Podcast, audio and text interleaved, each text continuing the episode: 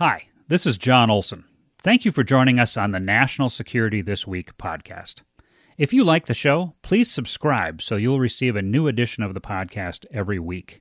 Please leave us a review as well and tell others about us. And please contact us with any feedback or opinions you might have by emailing nstw at kymnradio.net. We hope you find the show informative and interesting. Thanks again.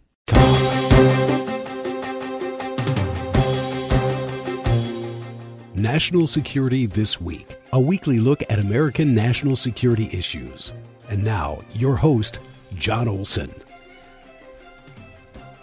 Good morning, everyone. It's Wednesday, November 17th, and you've joined us for this week's edition of National Security This Week. I'm your host, John Olson. Every Wednesday at 9 a.m., we get together here on KYMN Radio to discuss national security issues.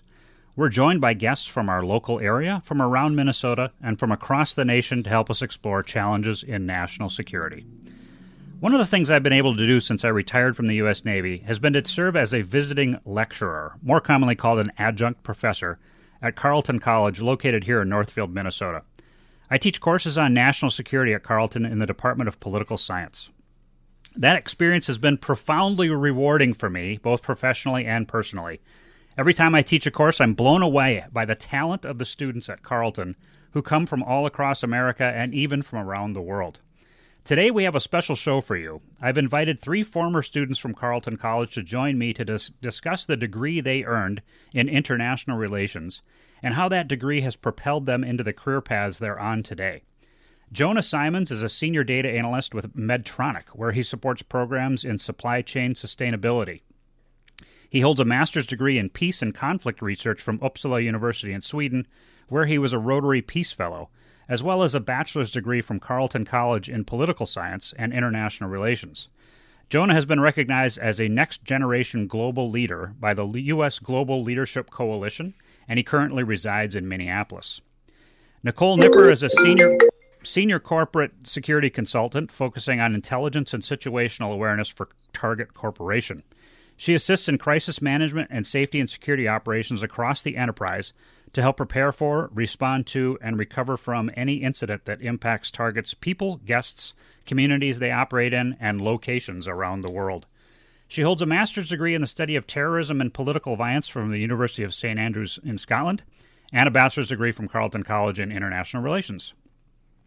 Michaeli Hunt hails from the Barossa Valley in South Australia where she lived until moving to Minnesota to complete her undergraduate degree in political science and international relations at Carleton College. She is currently completing a master's in security policy studies at George Washington University in Washington, D.C., with an emphasis on transnational security.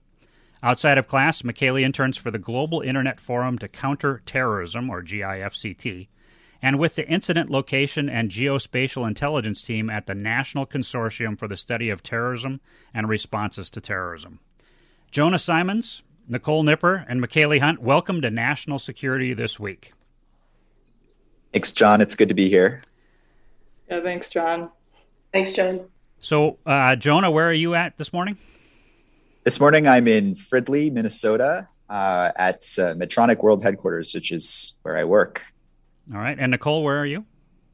Um, I'm currently in my home in Edina, Minnesota, uh, working, but of course, working from home due to the pandemic. Telecommuting. And uh, Michaeli, how about you? Where are you at this morning? I'm actually in DC. I'm also in my living room, uh, but I will be going into work in person after this. All right. All right.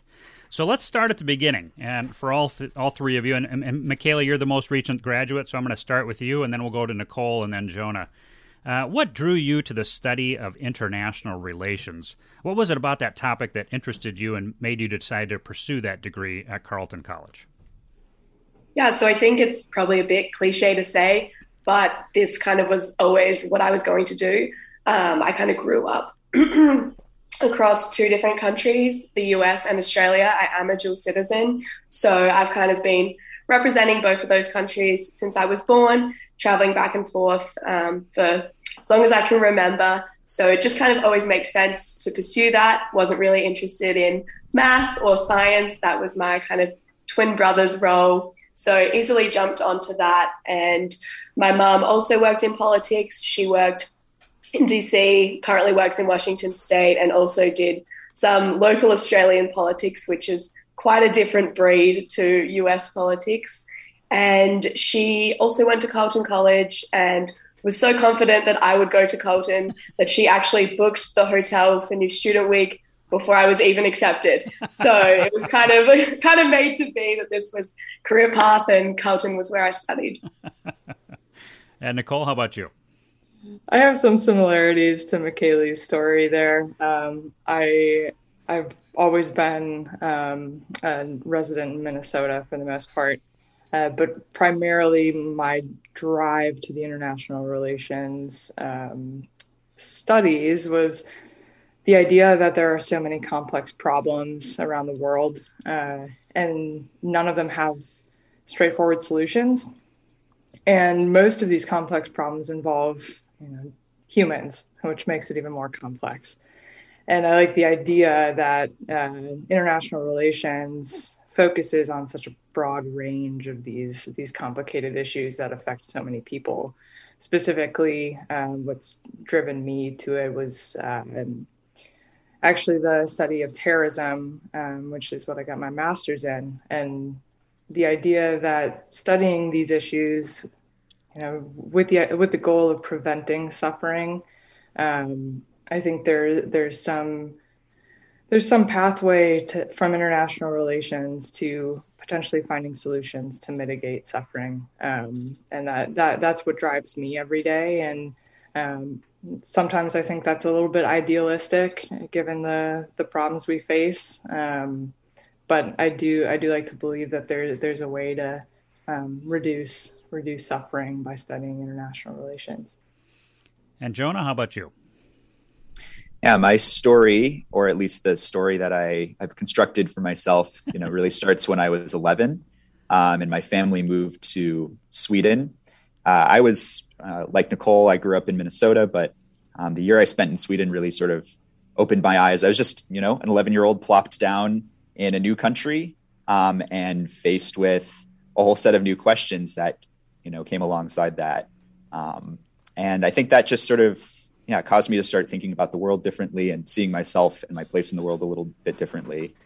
Um, and i just remember in high school uh, reading the international section of the new york times. That was those were the stories that really sort of caught my eye and that i found the most interesting. Um, I never had a, I didn't have a political le- political legacy going to Carleton College or anything like that. But uh, when I found myself accepted, and when you know that was the college that I decided to go to, um, political science and international relations was already something that I was pretty keenly interested in studying. Why don't we talk a little bit about the uh, the IR degree program at Carleton? Uh, maybe give our, our listeners a, an understanding of what that program is all about. Uh, what required, you know, the required courses, the core curriculum? What were those courses that you had to take, and then what were the electives that you took, and, and why did you take them? And Jonah, we'll go ahead and start with you, and then uh, we'll go to Nicole and, and McKaylee. Well, John, it's been a long time since I uh, took those courses, but I can say the at least the course that made the greatest impression on me, uh, outside the one that I took with you, of course, um, was comparative political regimes uh, taught by Professor Al Montero. And that was actually the very first political science course that I took. Uh, and for those who, who don't have degrees in international relations, comparative political regimes, or comparative politics is just uh, just what it sounds like, comparing different uh, countries, uh, often using a computational approach. So this was the the first my first introduction to sort of quantitative social science um, and for me, when I was taking this course as an 18 year old, it was the perfect marriage of my my interest in statistics and my love of data science, um, as well as my interest in better understanding the world through the lens of international affairs. Okay, and Nicole.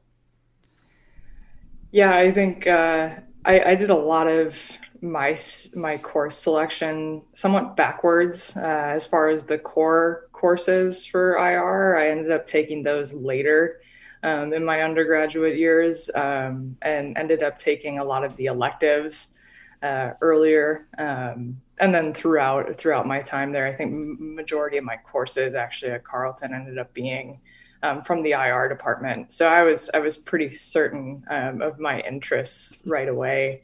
Um, Jonah and I actually were in in the same course, and John, you were you were the professor for that course, um, the U.S. Intel Community. Uh, it was actually my my first uh, political science international relations elective. Um, I think I was the only freshman in that in that class. You, you, um, you were, I remember. and uh, I, I, think that set the tone for my years after that. Uh, most of the electives I took were um, pretty much focused on conflict, um, either from a very specific lens or uh, more broadly speaking. Uh, I took several courses with Professor Dev Gupta and um, I believe she was actually a guest on your show a little bit earlier this year. She was, yeah. Um, and that that included courses like Northern Ireland and the Troubles, um, studying that, uh, in addition to uh, separatist movements.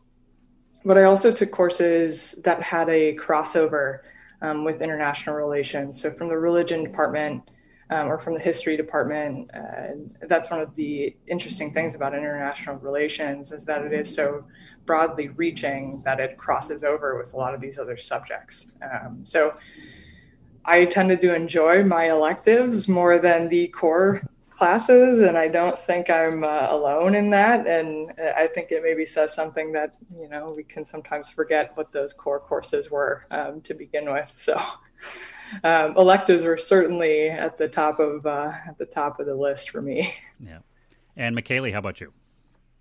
Yeah, so I graduated last year, so I still remember the core courses. Um, I did take them freshman year, which was a while ago. Uh, so basically, I had to take democracy and dictatorship, and then I also had to take international relations and world politics which I took with Greg Marfleet. And I do want to give Greg a shout out because I took six courses with him. He's responsible for like a sixth of my college education. So felt like I should give him a shout out there. Uh, and then my concentration was leadership, peace, and security. So I took courses that kind of fit into that broad subtopic. Think my three favorite electives were probably Christina Farhart's Misinformation, Conspiracy Theories, and Political Rumors course, which was incredibly relevant at the time and is also still very relevant right now. She did a really good job of kind of integrating current news and developments and conspiracy theories into our class. And I think that would be a really interesting one to take, obviously, with the pandemic and kind of the new conspiracies that are arising. I also took a really good course on feminist security studies, which was a really good chance to kind of expand beyond kind of the traditional state centric theories of IR. And that course really helped shape the way I look at the international system today and kind of I'm a little more critical of some of the other theories because of that course. And then one of my favorite courses um, would be remiss not to mention your terrorism and counterterrorism course, John, uh, which was one of my favorite ones I took at Carleton. I'm not just saying that so you keep writing me letters of recommendation. I did really enjoy it. Um, I wanted to take a course taught by a practitioner and kind of get that inside knowledge. And yeah, it paid off.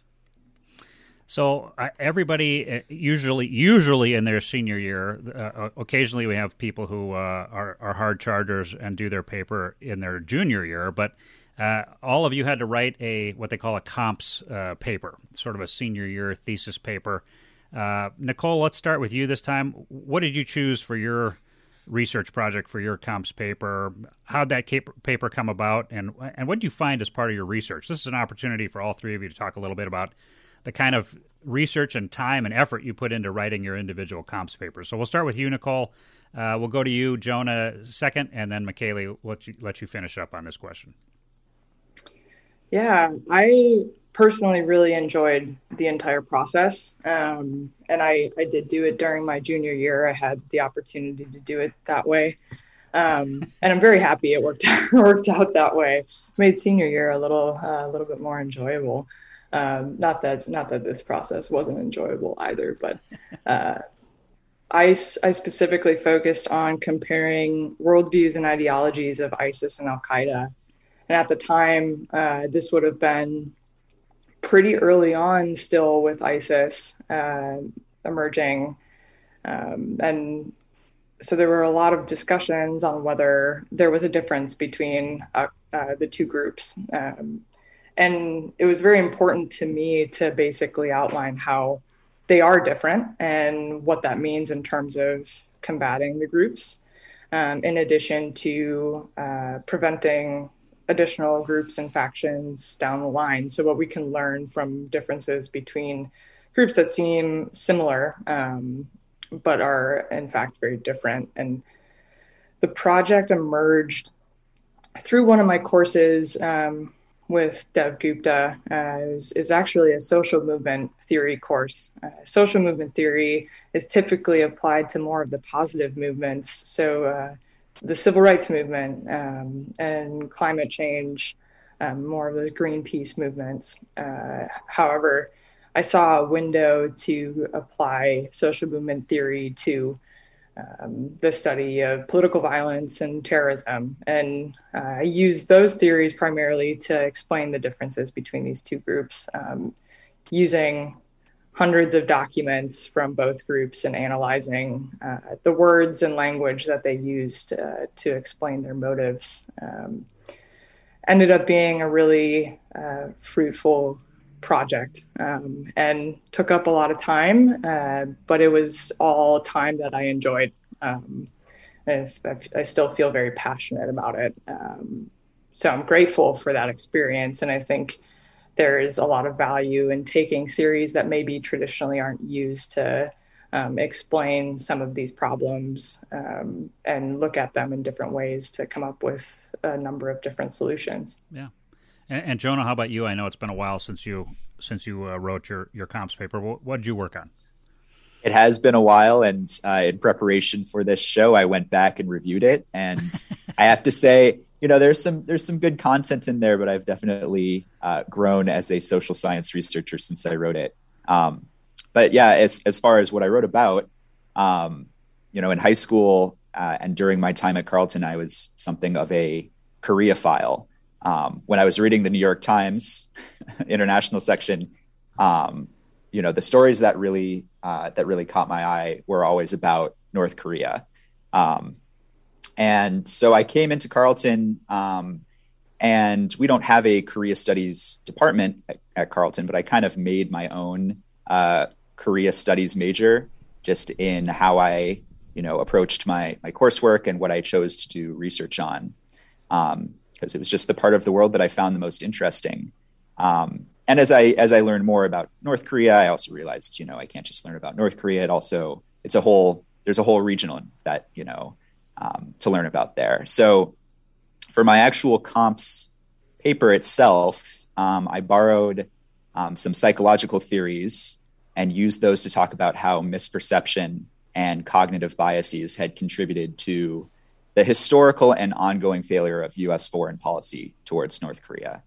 Um, Nicole mentioned, you know, all of the electives that she took outside of the uh, political science department. That's one of the, I think, in my opinion, one of the strengths of a political science or an international relations degree is that you're really taking from so many different fields of social science and incorporating all of those into your understanding of of how the world works. So for me, yeah, it was um, cognitive psychology that I was uh, that I was looking at, and um, things that I one of the most interesting things I learned, for instance, was um, just the linguistic barriers of communicating with uh, North Korea. That, for instance, when we when the U.S. sends an envoy to North Korea um, and there's and a dialogue, uh, the the translators that we use on the U.S. side are are almost certainly have been you know trained or they're from South Korea.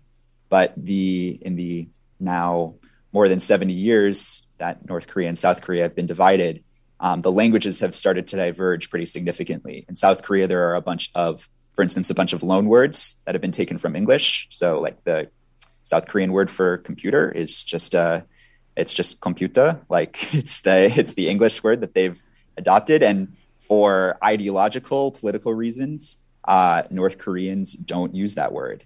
Um, and so there are uh, even just in the way that we communicate with one another, there are these barriers that have that have cropped that have cropped up, and there are specific instances where that's uh, led to political crises um, and and diplomatic failures. So that was really that was what I looked at, and it was it was pretty interesting.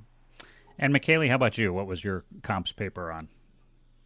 Yeah, so I looked at the non-violent strategies of terrorist organizations. So I wrote a research paper for your terrorism and counterterrorism class, which I decided to use as the basis of my kind of comps paper. So there were kind of two main arguments or concepts that I kind of drew on. One, we were talking about this idea of propaganda of the deed in class, which is basically the idea that actions speak louder than words and our actions can be used as a form of propaganda. So when we're talking about it in relation to terrorism, there's kind of this inherent equation of the deed with a violent deed. And so that is kind of how the concept has come to be defined and seen.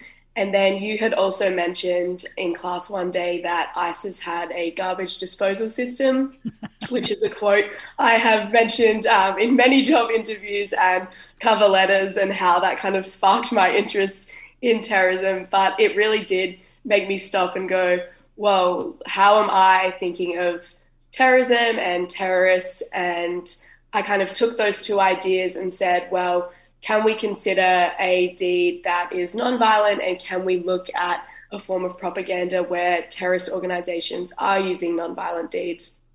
So I looked at service provision specifically and kind of placed that into some of the frameworks of violent strategies of terrorism. So demonstrated that uh, a non-violent strategy would function as a form of outbidding where terrorist organizations would use inclusive service provision to demonstrate they were capable of governing and being a legitimate alternative to whichever government they were in conflict with. And then I took um, case studies of uh, ISIS and Hezbollah and showed when inclusive versus exclusive service provision would be used to get a kind of symbolic versus a material benefit as well. All right. Uh, so, for our audience, you're listening to KYMN Radio, AM 1080 and FM 95.1. This is National Security This Week, and I'm your host, John Olson. Our guests today are three former students of mine Jonah Simons, Nicole Nipper, and McKaylee Hunt, and we're discussing how their study of international relations has impacted their respective careers. Uh, so, that said, uh, Jonah, let's start with you. You graduated, I think, in the spring of 2014. Uh, briefly, tell us what you've been up to since then. Briefly?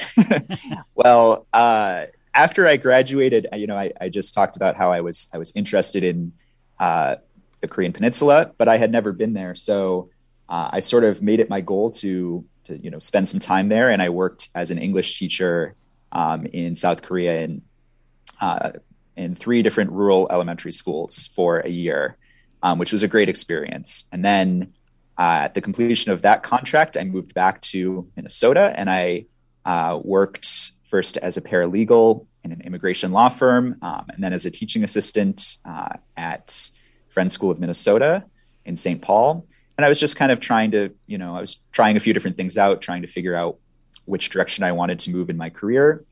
Um, and it was around it was around then that I decided I I probably you know wanted to go back to grad school.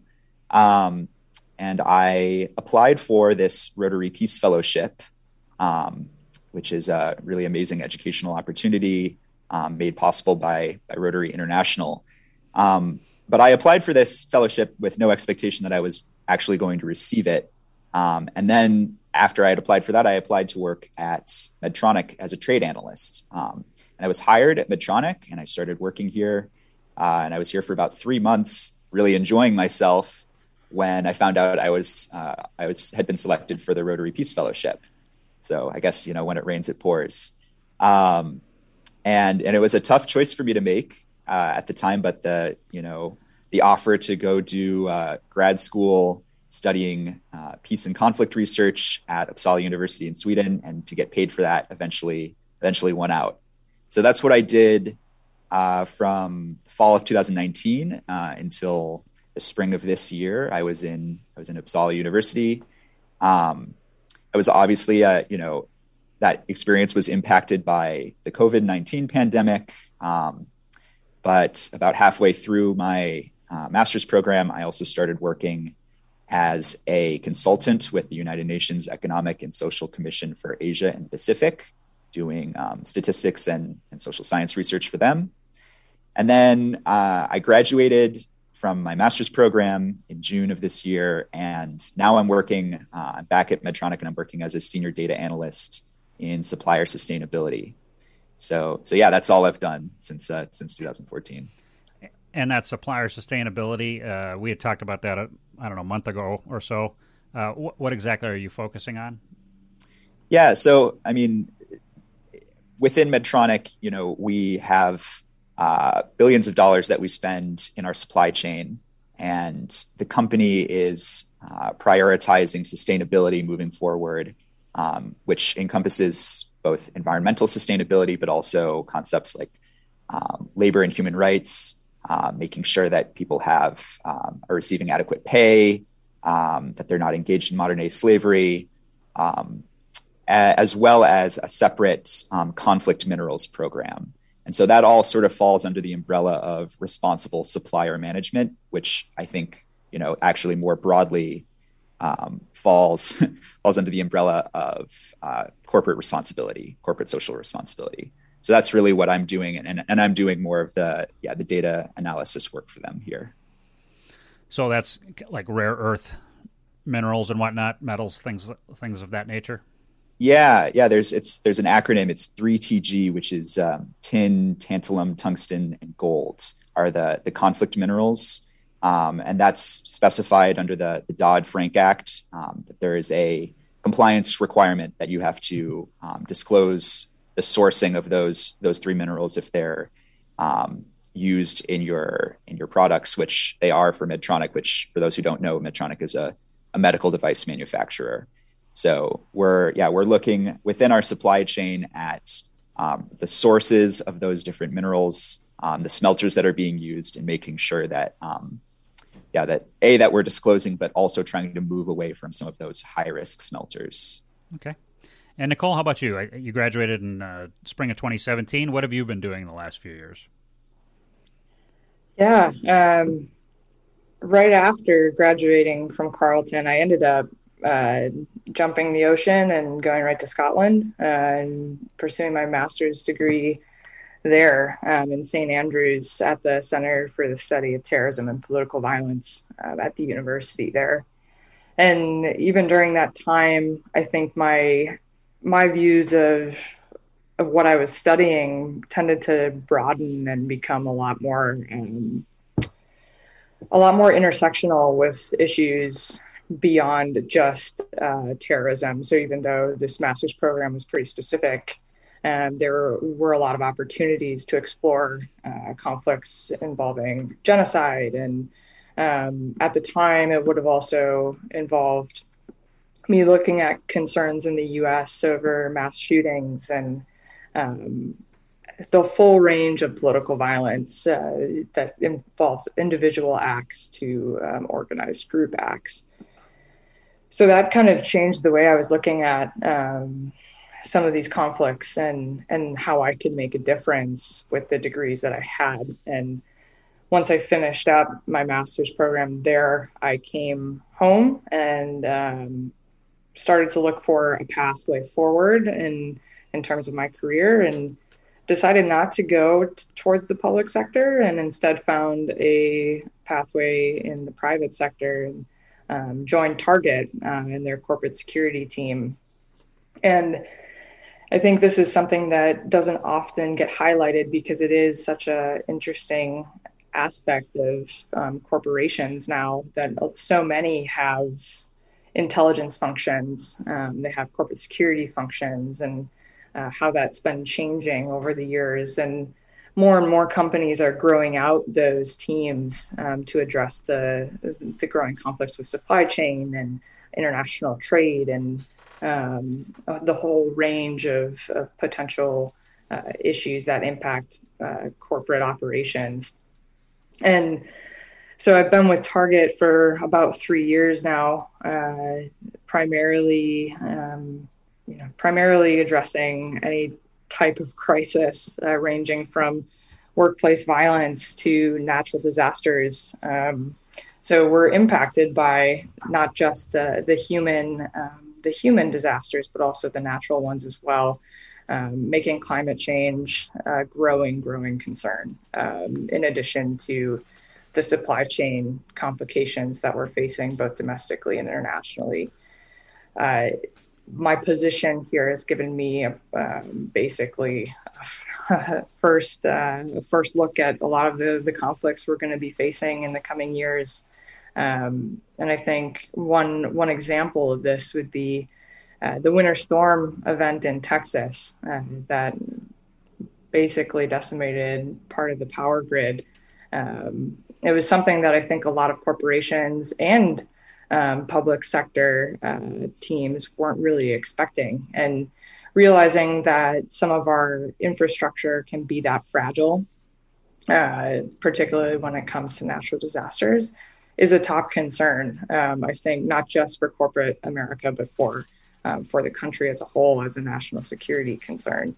Um, so, being a part of that initiative, um, seeing how wildfire season basically doesn't end now um, for the U.S., uh, this impacts you know our food security, um, and you know Target plays a key role in that as well, and uh, making sure that when teams are shopping or guests are shopping, that uh, they're going to be safe um, in our buildings or uh, the communities we operate in are going to be safe. So um, I think it's it's growing um, for corporations to not just care about their people and their buildings and their assets, but to also care about the communities we operate in. Um, and that's one of the things that I value the most in my position currently with Target is, you know, even if we're not impacted by a natural disaster, um, we're going to care about the communities that are um, and doesn't necessarily have to have a direct line to to our operations for us to reach out and want to make a difference. And um, that's been my goal from the get-go. Okay. And, and McKaylee, how about you? Yeah i have not been out of school um, for quite as long as jonah and nicole. Uh, but i graduated during the pandemic so june last year.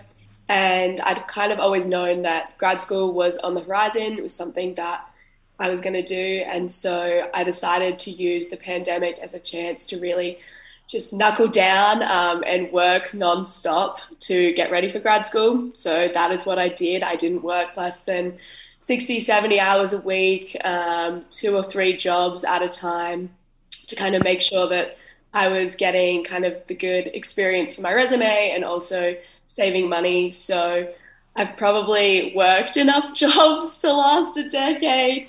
Uh, when I immediately graduated, I was doing a full time AmeriCorps program helping um, with coaching across America, and I kind of managed 22 other vistas who were serving at host sites where they were doing trauma informed coaching for youth athletes in kind of communities in need. And while I was doing that, I was also doing virtual programming for a summer camp, so running lots of Zoom sessions with kids who were missing out on kind of those in person interactions. And I was also nannying 30 weeks for a nanny family, which was predictably quite a hectic summer. I then transitioned to becoming a field organizer for the 2020 election, which was even more uh, hectic and busy. I kind of did that from the comfort of my bedroom with my little desk that I would pull across um, every single morning when I started. So that was pretty exciting. Obviously, the 2020 election was very chaotic, I will say, in a word. Uh, so that was good. And then from there, I transitioned to interning for the Carter Center's Syria conflict mapping program. So I was doing a lot of kind of coding for them, a lot of building out their natural language processing tool, which was really interesting, getting to do some kind of OSINT work, mapping Turkish Russian patrol routes um, in Aleppo and Hasaka governorates, which is fun. I was also still nannying during that time, and I also started working at a doggy daycare on the weekends at that time. So that was kind of a seven day a week situation. and then in the summer, I transitioned back to that AmeriCorps program I'd done when I'd first graduated. Was nannying for three nanny families this summer, still at the doggy daycare. so that was probably the most chaotic time and then the Carter Center pulled me back on as a contractor during the month of August. And then I started grad school full time and am interning 30 hours a week now, as John mentioned at the start, uh, for two different places. So honestly, grad school seems pretty easy after kind of all of the stuff I went through to get here. But I am really enjoying my internship with the Global Internet Forum to Counter Terrorism. They're really working with tech companies across the tech stack to counter the use um, and exploitation of the internet by terrorists. So at the moment, I'm kind of helping them turn their human rights impact assessment into kind of some tangible policies um, and outputs, which has been really interesting. You know, I was really really concerned when I brought brought you guys on here that you'd be all uh, you know real underachievers, but uh, I'm pleasantly surprised by all the things you've been able to accomplish in the last few years. Michaeli, have you slept since you graduated from Carleton? Actually, I always prioritize sleep. So I never, even in undergrad, I will not do all nighters. I don't normally do homework after dinner. So my mom and my sister kept being like, you can take a break. Like, you can stop working. And I was like, no, I can stop working when I'm in grad school. But here I am, still working. All right, so uh, for our audience, uh, you're listening to KYMN Radio, AM 1080 and FM 95.1. This is National Security This Week, and I'm your host, John Olson. Our guests today are three former students of mine Jonah Simons, Nicole Nipper, and Michaeli Hunt, and we're discussing how their study of international relations has impacted their respective careers. Uh, so, for all three of you, uh, how did the International Relations degree program at Carleton College prepare you for the, the career paths that you find yourself on today? Uh, Michaeli, why don't we start with you and then Jonah and Nicole? Yeah, so I, because of that terrorism and counterterrorism course that I took with you, that's kind of put me directly on the career path that I am on at the moment. I am interning at two kind of terrorism and extremism related organizations. So there is a pretty direct connection between the courses I took and kind of my interests now.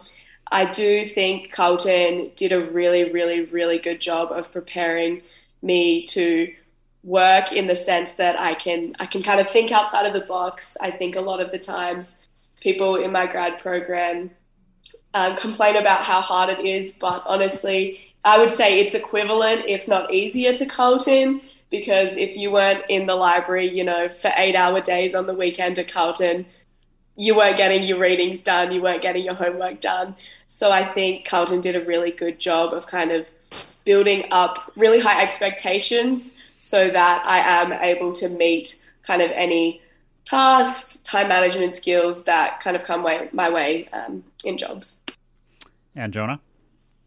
Yeah, I want to echo what Michaeli just said. I think uh, Carleton does a great job of preparing you for certainly for grad school. Um, and as far as the IR degree program specifically, I mean, I think the thread of the IR program runs through pretty much everything that I've done. Um, you know, I've lived in four different countries in the past 10 years. Um, and, you know, that's, that's what you're studying, you know, in, in a, there's the, there's the academic work that you're doing, but, you know, what you're learning about is preparing you to um, experience life anywhere in the world, um, giving you cultural comp- competency. You know, I think people with IR degrees tend to travel pretty well.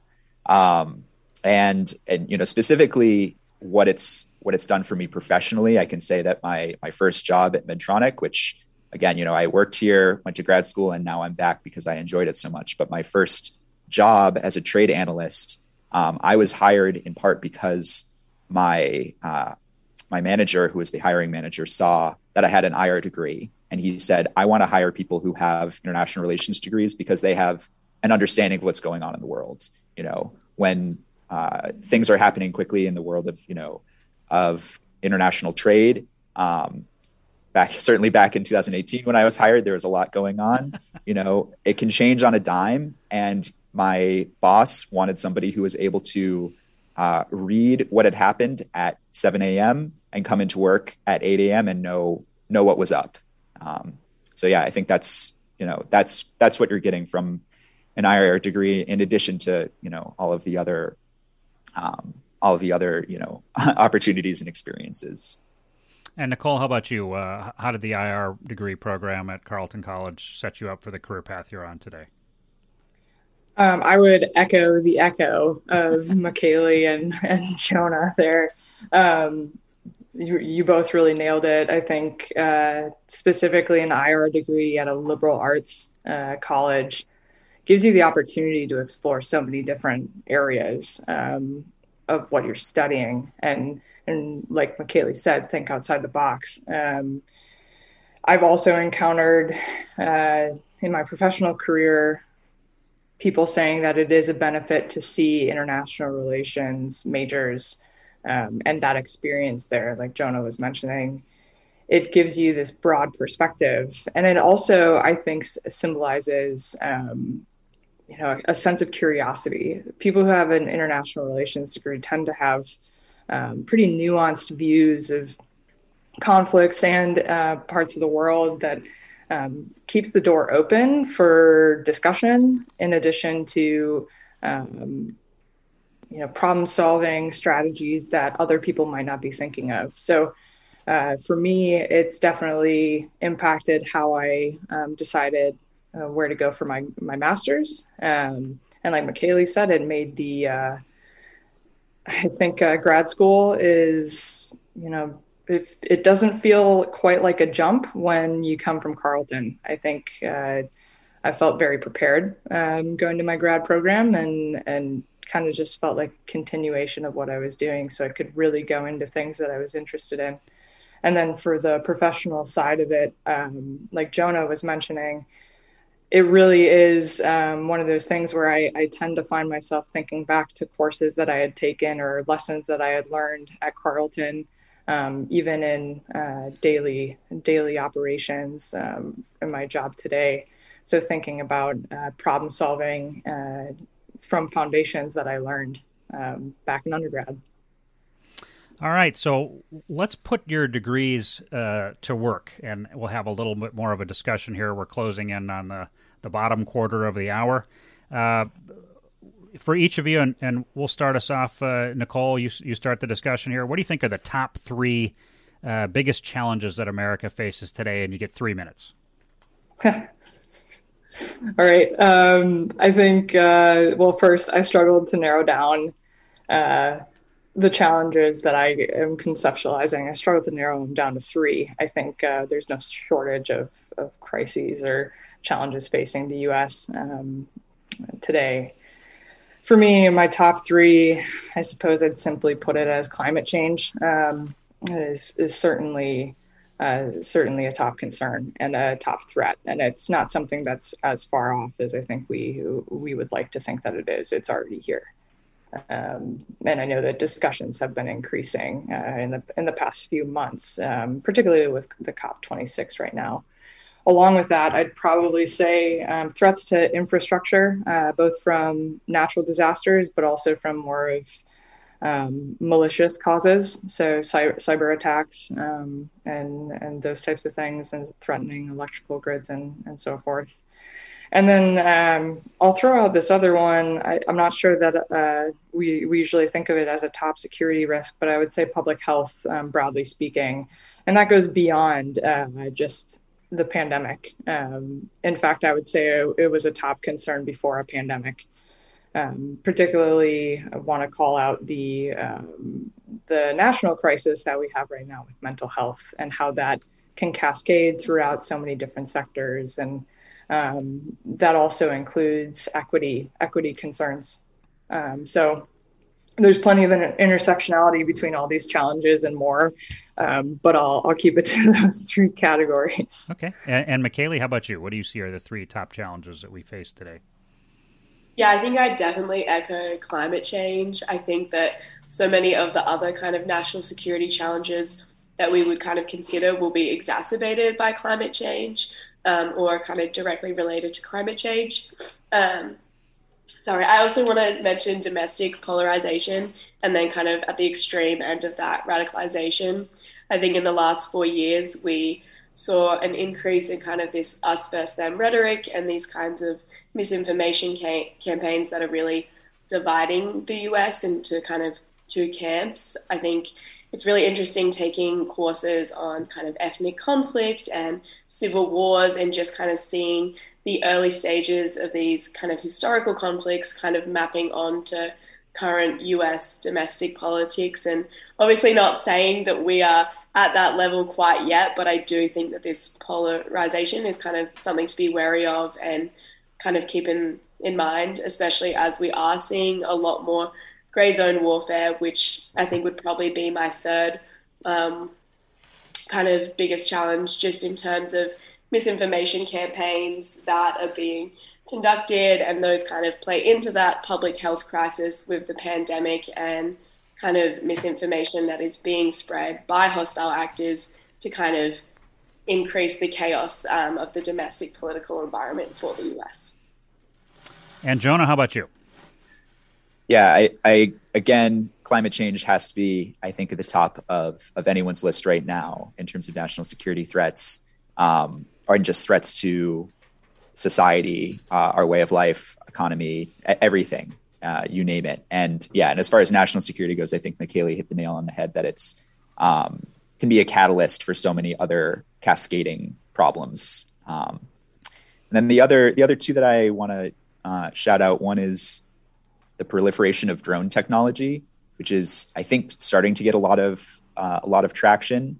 Um, but as far as you know, uh, conventional warfare, um, I think you're starting to see that the U.S. is losing its competitive edge that it's it's held for the past few decades um, with using drone technology, but also um, in terms of non-state conflict. Uh, I watched a documentary recently about uh, cartels in Mexico that are using drones that they're buying off the shelf to monitor the movement of um, of national police. Um, they're using them as instruments of terrorism, um, and they're innovating basically with the technology that's available to them. Again, just right off the shelf. Um, so I think you know, looking forward to the future. Um, yeah, the intersection of drone technology and things like facial recognition to me is is pretty uh, frightening. It sounds it sounds sci-fi, but it's it's you know it's all there with uh, you know the technology that we that, that we already have today. Um, and then the last thing is um, our sourcing of rare earth elements, which um, ties into you know the, the, work that I do here at Medtronic. Um, here, it's mostly about you know environmental, um, social, and corporate governance. Um, but as you know, as far as national security goes, I think you would be shocked to learn um, how reliant we are on these rare earth elements and how fragile those supply chains are. Yeah. Um, and you know, it, it, com- it comes down to um, the way we produce microchips. You know, what's what's in. I, I, read a book in preparation for this job called Elements of Power, which I, I highly recommend. And I learned in that book that um, half of all known elements in the periodic table are in an iPhone. So you know that just goes to show it's not it's not even you know advanced military technology. It's the technology that we all rely on to uh, keep our calendars to to navigate to work. Um, you know that really our our society is built on the foundation of these rare earth elements, um, and we, as a I would say again as a society, I think we're um, pretty uh, passe about where we're sourcing those from and and yeah the risks to their future viability. So, unfortunately, we are we only have about uh, nine minutes left. Uh, I have two more questions I want to ask you. Uh, one, one, I'll let you give me a little more detailed answer on. The the, uh, the last one, you have to be brief. Uh, so, let's finish with uh, these last two questions. The first one is: If you were to sit down today with high school students or even freshmen in college who had not yet selected their degree, what advice would you give them regarding studying international relations? How important is it for students to get engaged in this field, considering the challenges America faces around the world? And uh, I'll, I'll throw it out there. Who wants to go first? Okay, go ahead, Jonah. I, I just want to take note of the way that you're framing this question, John, and it's it's very characteristic that it's about service to country. Um, I want to frame it in a slightly different way. Uh, okay. Uh, that I think you know an IR degree is just great training for any number of careers. Uh, as as evidenced by my own story, you know I've worn a lot of hats in the uh, now more than seven years since I graduated from Carleton. Um, it just gives you a knowledge of how the world works. It trains you to think about complex cross national issues. Um, and and I think almost you know most more importantly than anything else, it forces you to develop your own system of beliefs and be able to stand by those beliefs. Um, so you know I think it's a win-win both for young people who are thinking about their future um, and then also for the country as a whole because we need people with those skill sets. Okay, and Nicole, how about you? I'm going to blend together John's framing and Jonah's framing here. I think uh, because of what Jonah said, uh, there's a there's this idea that we can think beyond ourselves um, with an IR degree. I think that is part of the service element here. Is um, you know we can we can become so consumed with what's going on in our own lives and what's going on um, in our own pursuits that we can we can sometimes overshadow the communities we um, we live in, and uh, the communities we live in are just as important in the as the international communities we um, were studying as well. Uh, they're they're all connected. So being able to see a connection between what we're studying um, from this broad level of international relations and applying it to the world that we we operate in, um, kind of locally, uh, you can really make a difference. Um, and that whole realm of of curiosity um, about the world and about people um, is what's going to make uh, make change um, go from the grassroots level to the national and international levels. And McKaylee, how about you?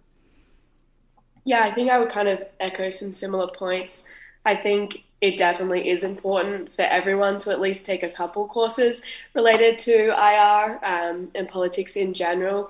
I know that when I came to Carleton, I was just a little country gal from Australia. Um, I hadn't really thought a lot about how the world worked, um, kind of focused on my school and working um, back in Australia. So I think taking those courses, um, and I took a lot of them at Carleton, really did broaden my worldview and kind of helped me see those connections, as Nicole talked about, kind of the global and local connections, and see myself as kind of part of a broader community. Um, I also just really liked the theories because I love I love understanding how things work. So I think for people who are kind of more creative, there's things you can learn that'll be relevant for your kind of roles and for people who are more math and science if you like how things work well you know we've got theories for that uh, they might not always work out but they work out some of the time so i think it's definitely important for everyone to take those courses and then yeah, I think America's facing a lot of ch- a lot of challenges, but I think a lot of the challenges are global that we are facing now, um, climate change and insecurity. So I think everyone, even even little Australians, should also get in, involved with IR. All right, so uh, I'll let you continue on, uh, and uh, with this last question, and I'll just say to Jonah and Nicole, if you if you would rather decline to answer this question, uh, considering your current positions, I, I completely and totally understand. Uh, what is it you have planned for the for your near future for your for your career? What is it you hope to achieve uh, in the near term? And we'll see if Nicole or, or Jonah want to uh, want to uh, put themselves on report with their respective companies uh, regarding what they really want to accomplish with their lives. Go ahead, McKaylee. I don't know if you remember at the start of the pandemic, we had maybe an hour, two hour long Zoom chat where I said, I don't know what I want to do with my life. So this is not the best kind of question for me, uh, but I definitely want to finish my grad program, which is slated for, I think, June 2023. I'm going to be continuing my internship with um, GIFCT into the spring, which is really exciting. So I can kind of work on the projects that I'm working on now and kind of extend them. And then in terms of specific jobs, I don't have a specific job. I think I've been really lucky to kind of build a pathway kind of organically. Things kind of keep just falling into my lap in a way. So I think that's kind of what I'm hoping for at the moment. I do need to work out if I'm going to live in Australia or the US, but that's a problem for the me in two years' time. Yep. So. And Nicole, how about you? Maybe it's uh, moving up in the in the chain at uh, at Target. Uh, what what are you interested in doing? Um, well, I should say too that everything that I say is my opinion and not the opinion of my sure company. Yeah, of course. Of course. Um, however, uh, I, I, think every opportunity that I've come across is um, an opportunity to learn and to you not only just clarify my own values, but to to work to become more and more aligned with my own values um, in my daily life. So um, I want to continue to find ways to uh, improve the community around me and and, and uh, work to solve some of these complex problems, even though it's I, I do believe that it's little bit idealistic to to believe that I can solve some of these major problems. Um, I think you can chip away at them. Um, so, you know, whether whether that means I stay with Target forever um, or move on, um, whatever I do, I want to make sure that um, I'm working to make the world a better place, um, for lack of a, a better cliche.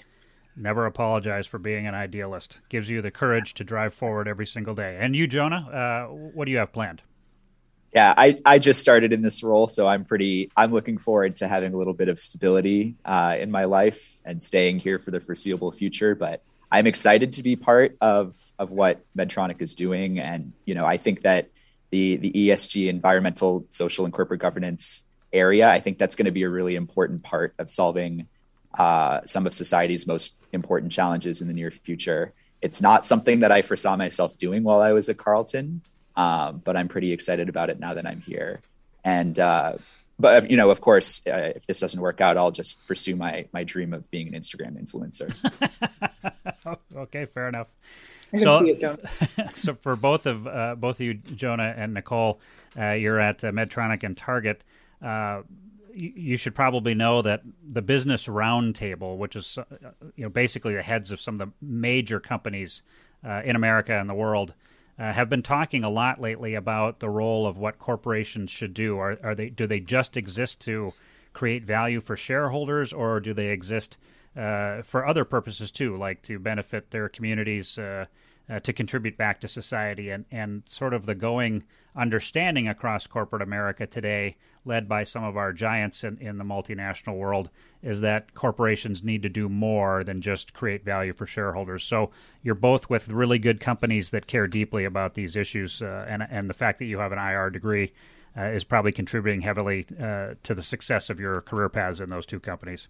Uh, so, folks, we've come to the end of another edition of National Security This Week. Uh, McKaylee Hunt, Nicole Nipper, and Jonah Simons, thank you so much for joining us today and telling us about your respective career paths.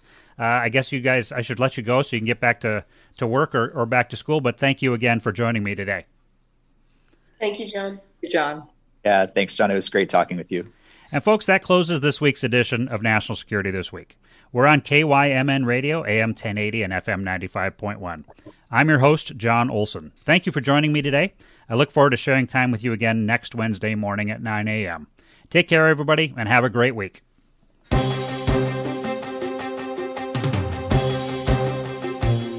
You've been listening to National Security This Week, a weekly show looking into issues of American national security with the host, John Olson.